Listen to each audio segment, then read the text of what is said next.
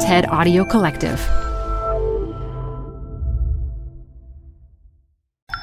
This TED Talk features molecular epidemiologist and activist Edsel Salvaña, recorded live at TED Global 2017. Support comes from Zuckerman Spader. Through nearly five decades of taking on high stakes legal matters, Zuckerman Spader is recognized nationally as a premier litigation and investigations firm. Their lawyers routinely represent individuals, organizations, and law firms in business disputes, government and internal investigations, and at trial when the lawyer you choose matters most. Online at Zuckerman.com. Support for TED Talks Daily comes from Capital One Bank. With no fees or minimums, banking with Capital One is the easiest decision in the history of decisions.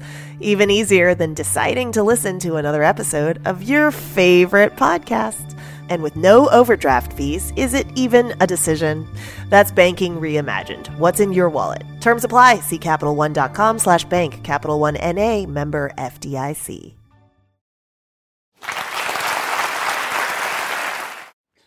The Philippines, an idyllic country with some of the clearest water and bluest skies on the planet. It is also the epicenter of one of the fastest growing HIV epidemics in the world. On the surface, it seems as if we are just a late bloomer. However, the reasons for our current epidemic are much more complicated and may foreshadow a global resurgence of HIV. While overall new cases of HIV continue to drop in the world, this trend may be short lived when the next wave of more aggressive and resistant viruses arrive. HIV has the potential to transform itself into a new and different virus every time it infects a cell. Despite the remarkable progress we've made in reversing the epidemic, the truth is that we are just a few viral mutations away from disaster. To appreciate the profound way in which HIV transforms itself every time it reproduces, let's make a genetic comparison. If we look at the DNA variation among humans of different races from different continents, the actual DNA difference is only 0.1%. If we look at the genetic difference between humans, uh, great apes, and rhesus macaques, that number is 7%.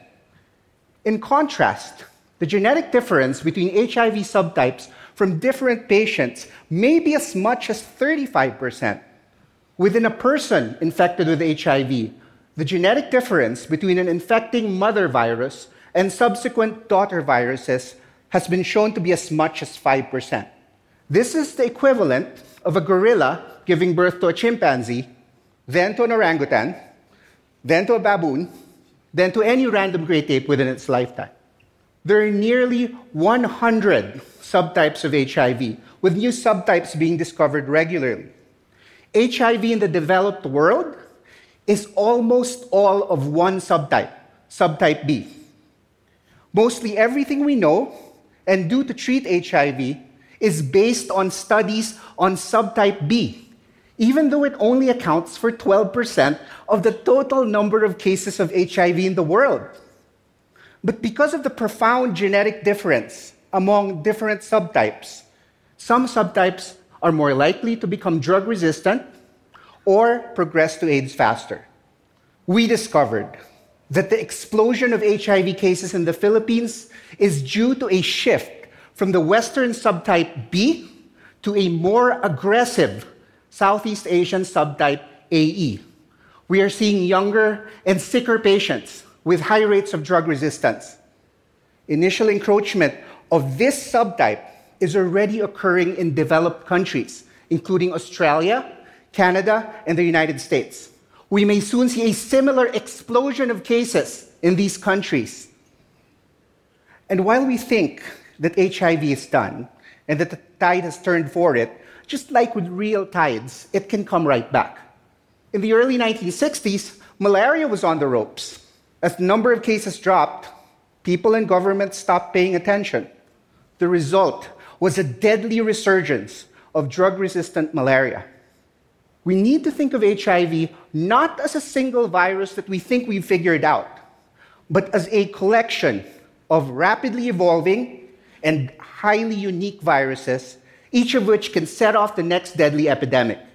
We are incorporating more powerful, and new tools to help us detect the next deadly HIV strain.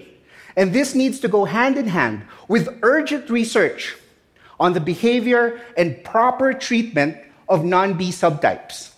We need to convince our governments and our funding agencies that HIV is not yet done.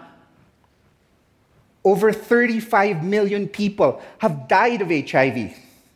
We are on the verge of an AIDS free generation. We need to pay attention. We need to remain vigilant and follow through. Otherwise, millions more will die. Thank you.